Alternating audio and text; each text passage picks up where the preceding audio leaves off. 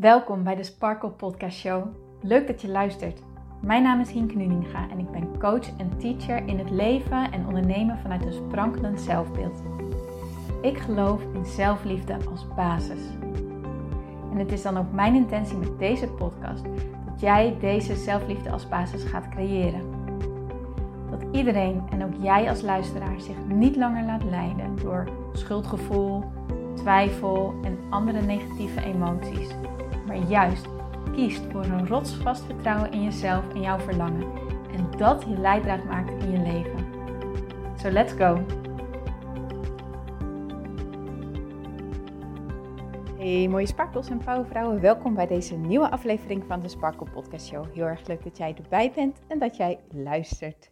Vandaag had ik een heel erg interessant gesprek. En uh, dat gesprek wil ik jullie eigenlijk eventjes in meenemen, wil ik met jullie delen. Omdat ik denk dat het iets is wat voor velen herkenbaar is en wat voor velen een struggle is en wat nou eigenlijk echt een zoektocht is naar wat is nou een manier hoe ik ermee om kan gaan. Dit gaat over hoe je omgaat met mensen in jouw directe omgeving die een negatieve energie hebben, die veelal gericht zijn op moeilijkheden, die overal problemen inzien, die overal zware dingen inzien en die voornamelijk eigenlijk zozeer op zichzelf gericht zijn of op die kanten gericht zijn, dat ze daarmee automatisch minder oog hebben voor jou.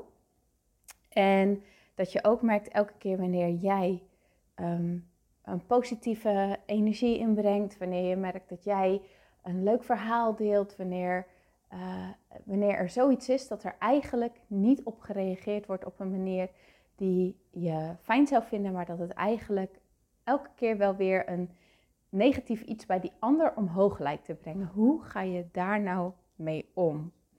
Dat is best lastig en dit is iets waar ik zelf heel lang mee gestruggeld heb en waar ik heel lang naar gezocht heb.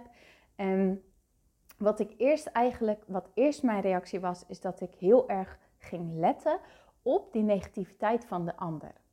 Maar en wat ik dan eerst merkte is dat ik er erkenning voor kreeg uit andere mensen uit mijn omgeving. Dat ze zeiden, ja, zo ervaar ik het ook. En dat ik daar eerst een soort van, dat ik het eerst ergens nog, ja, prettig misschien niet. Maar dat ik het wel fijn vond om erkenning te vinden bij anderen. Zo van, nou, het ligt niet aan mij. Ehm, andere mensen ervaren dit ook zo. Maar wat er vervolgens gebeurde, wat ik na een poosje merkte, was elke keer wanneer we het eigenlijk over, ja, wanneer het hierover ging, dat er elke keer die negativiteit omhoog werd gehaald. Maar wat er daarmee gebeurde was dat het steeds een groter ding werd. En dit herken je misschien ook al bij jezelf. Wanneer jij gefocust bent op de problemen van een ander of hoe jij een ander ziet op een manier die jij eigenlijk anders zou willen hebben, dat dat steeds groter en groter en groter wordt. En dat het op een gegeven moment ook moeilijk gaat worden om juist de positieve kanten ervan in te gaan zien. En dat maakt het lastig, dat maakt het zwaar. Dat, daarvan ga je op een gegeven moment merken, dit voelt niet meer goed. Hoewel het eerst fijn was om je erkenning erin te vinden, gaat het op een gegeven moment toch wrijven. Zo van, ja, dit is hem eigenlijk ook niet helemaal. Nou, hoe ga je er dan toch mee om? Eerst probeerde ik ook het gesprek aan te gaan, maar soms zal je merken dat dat gewoon niet altijd helpt. Um, wil niet zeggen dat je dat niet moet doen, want als het wel helpt, uh, doe, het, uh, doe het dan ook echt. Hè? Um, maar wat kan je nou voor jezelf doen? Nou, wat ik vind en wat mij heel erg heeft geholpen, is. Um, dit hoorde ik een keer van Abraham Hicks en ik dacht, ja, dit is eigenlijk wel zo waar. Want Abraham Hicks die teacht Waarom zou jij van een ander verwachten dat een ander zich moet gedragen op een manier waardoor jij er gelukkig van wordt?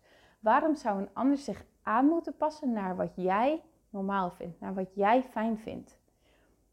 Waarom zou dat eigenlijk moeten? Wij zijn zelf vaak heel erg gewend om onszelf aan te passen naar een ander. Maar wat jij dan ook waarschijnlijk merkt, is dat dit helemaal niet prettig is.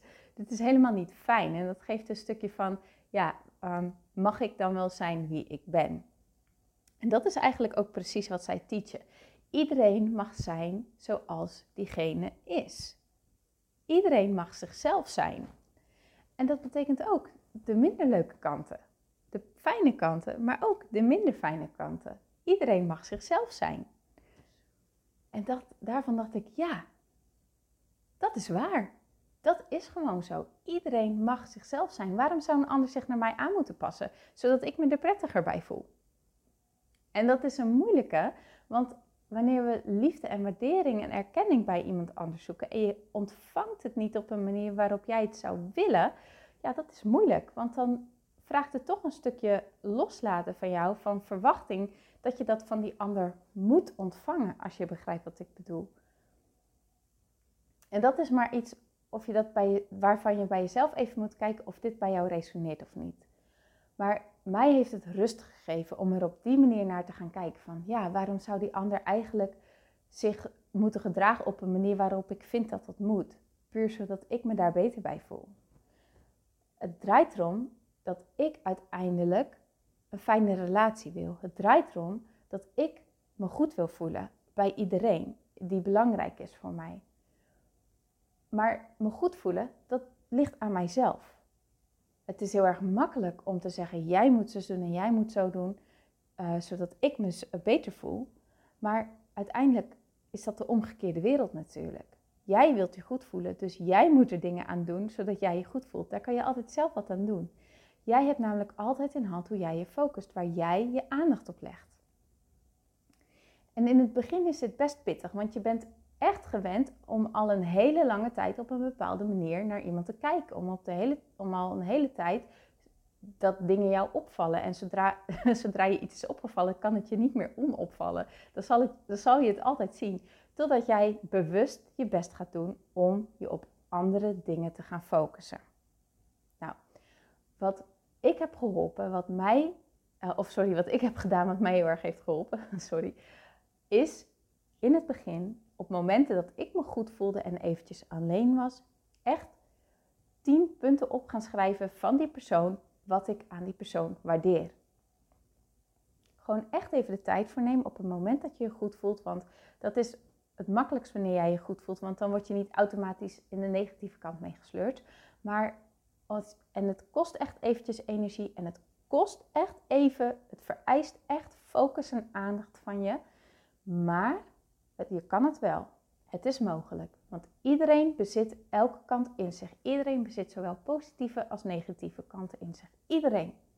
Het is alleen maar waar jij je aandacht op legt dat jij ziet. En als jij jezelf gaat trainen op het zien van de positieve punten van die persoon, zal je dat ook gaan zien. Zal je dat ook steeds meer gaan ervaren. Het is mijn ervaring door mezelf hierin te trainen. En ik ben mezelf hier ook nog in aan het trainen. Ik zeg echt niet dat ik er al helemaal ben. Maar wat mij opvalt is dat ik steeds meer. Ja, nee, ik moet eigenlijk anders zeggen. Dat ik steeds minder die dingen zie die mij eerst zo irriteerden aan die ander. Dat, me, dat dat steeds een beetje meer naar de achtergrond aan het verdwijnen is. En dat ik ook de andere kanten kan zien. Dat ik ook die dingen kan zien waar ik juist heel veel waardering voor heb en waar, waar ik heel veel liefde voor voel. En wat er automatisch gebeurt, en dat is heel erg grappig, is dat ik ook automatisch eigenlijk andere gesprekken ga krijgen met die persoon. Omdat, ja, omdat dat dus mijn focuspunt is geworden. Zo werkt het echt. Zo werkt het echt. Dat is echt mijn ervaring. Maar dat komt wel omdat ik mijn best heb gedaan en omdat ik heb besloten: nee, ik wil er op een andere manier naar gaan kijken, maar daar moet ik wat aan doen. De persoon hoeft niet te veranderen. Ik moet mijn focus veranderen. Dat is mijn verantwoordelijkheid die ik kan nemen. Tuurlijk, het is soms lekker om even te klagen en het is lekker om je ei kwijt te kunnen. Maar stel jezelf de vraag: word ik er echt vrolijker van en schiet ik er echt wat mee op? Groei ik hierdoor? Leer ik hier nog dingen van? Of blijf ik juist in hetzelfde cirkeltje hangen? En als je merkt dat jij in hetzelfde cirkeltje blijft hangen en je niet verder komt, dan kun je jezelf af gaan vragen: wat kan ik dan doen? Wat is nou wat ik wil en wat kan ik hieraan doen? En mij helpt het dus heel erg om die positieve punten te gaan zien, om daar bewust mijn focus op te leggen. En verwacht niet van jezelf dat dit in één keer helemaal 180 graden is omgedraaid. Zo werkt het niet. Het heeft even tijd nodig en focus. Maar elke keer wanneer jij weer bijstuurt, jouw focus weer bijstuurt, zal je merken dat het ook steeds een beetje makkelijker zal gaan. En dit is gewoon iets wat mij heel erg helpt. En ik zeg niet dat jij dit moet doen, maar als jij hierin zoekende bent, probeer het alsjeblieft uit. En probeer het voor een langere tijd uit. Want weet, alles waar jij gewend op bent, je op te focussen. En waar je nu een andere focus voor in de plaats gaat nemen, daar heb je even tijd voor nodig. Daar moet je echt bewust mee bezig zijn. Verlang niet van jezelf dat je dat besluit te willen en dat het daarmee automatisch gaat. Nee, dat vereist echt bewuste focus en bewuste aandacht. Maar als je het eventjes doet, dan zal je ook de voordelen ervan gaan merken. Dit is iets wat ik in boeken las en dit is iets wat ik hoorde en dat ik altijd dacht, ja oké, ja oké, ja oké. Maar nu ik het echt actief toepas, merk ik ook echt, ja het is zo. het is gewoon zo. Maar je moet het wel zelf actief toepassen, dan pas zal je het gaan merken. Dus wanneer jij merkt, oké, mensen in mijn omgeving om wie ik veel geef, merk ik dat ik eigenlijk altijd zo naar die negatieve kanten kijk. En die wil ik zo graag anders zien, maar dat gaat niet, want ik kan die andere persoon niet veranderen. En eigenlijk kost dat me heel veel negatieve energie. Wat kan ik dan doen? Probeer dit echt eens uit. En dan hoor ik heel erg graag van je wat dit voor jou heeft opgeleverd, wat dit met jou heeft gedaan. Dat zou ik heel erg tof vinden. Daar maak ik deze podcast natuurlijk voor, om jullie te mogen helpen, jullie te mogen inspireren. En dan vind ik het ook gewoon heel erg leuk dat ik, uh, ja, dat ik daar feedback op krijg. Maar daar doe ik het natuurlijk voor. En met die feedback kan ik wat. En uh, ja, zo hoop ik uh, dat deze podcast steeds meer op de behoefte aan gaat sluiten. En steeds, ja, steeds meer en meer mensen mag gaan helpen. Oké, dus laat het me weten, oké? Dus stuur me een berichtje. Tag me op Instagram, hinkenuninga.sparkle. Stuur me een DM. Maakt niet uit. Maar laat van je horen. Dat zou ik echt super tof vinden. Oké. Nou, mooi. Hartstikke bedankt voor het luisteren. Hopelijk heb je er wat aan gehad. En ik spreek je heel graag morgen weer. Tot dan! Dankjewel voor het luisteren naar deze podcast. Ik vind het zo leuk om deze podcast op te mogen nemen en jou te mogen inspireren om zelf de baas te worden van je mind, zodat je een sprankelijk leven leeft. En dit is wat ik zoveel mogelijk mensen gun. Wil jij mij daarom helpen om je op deze podcast te abonneren? Ga naar iTunes, zoek mijn podcastshow op en klik links in de balk op abonneer mij.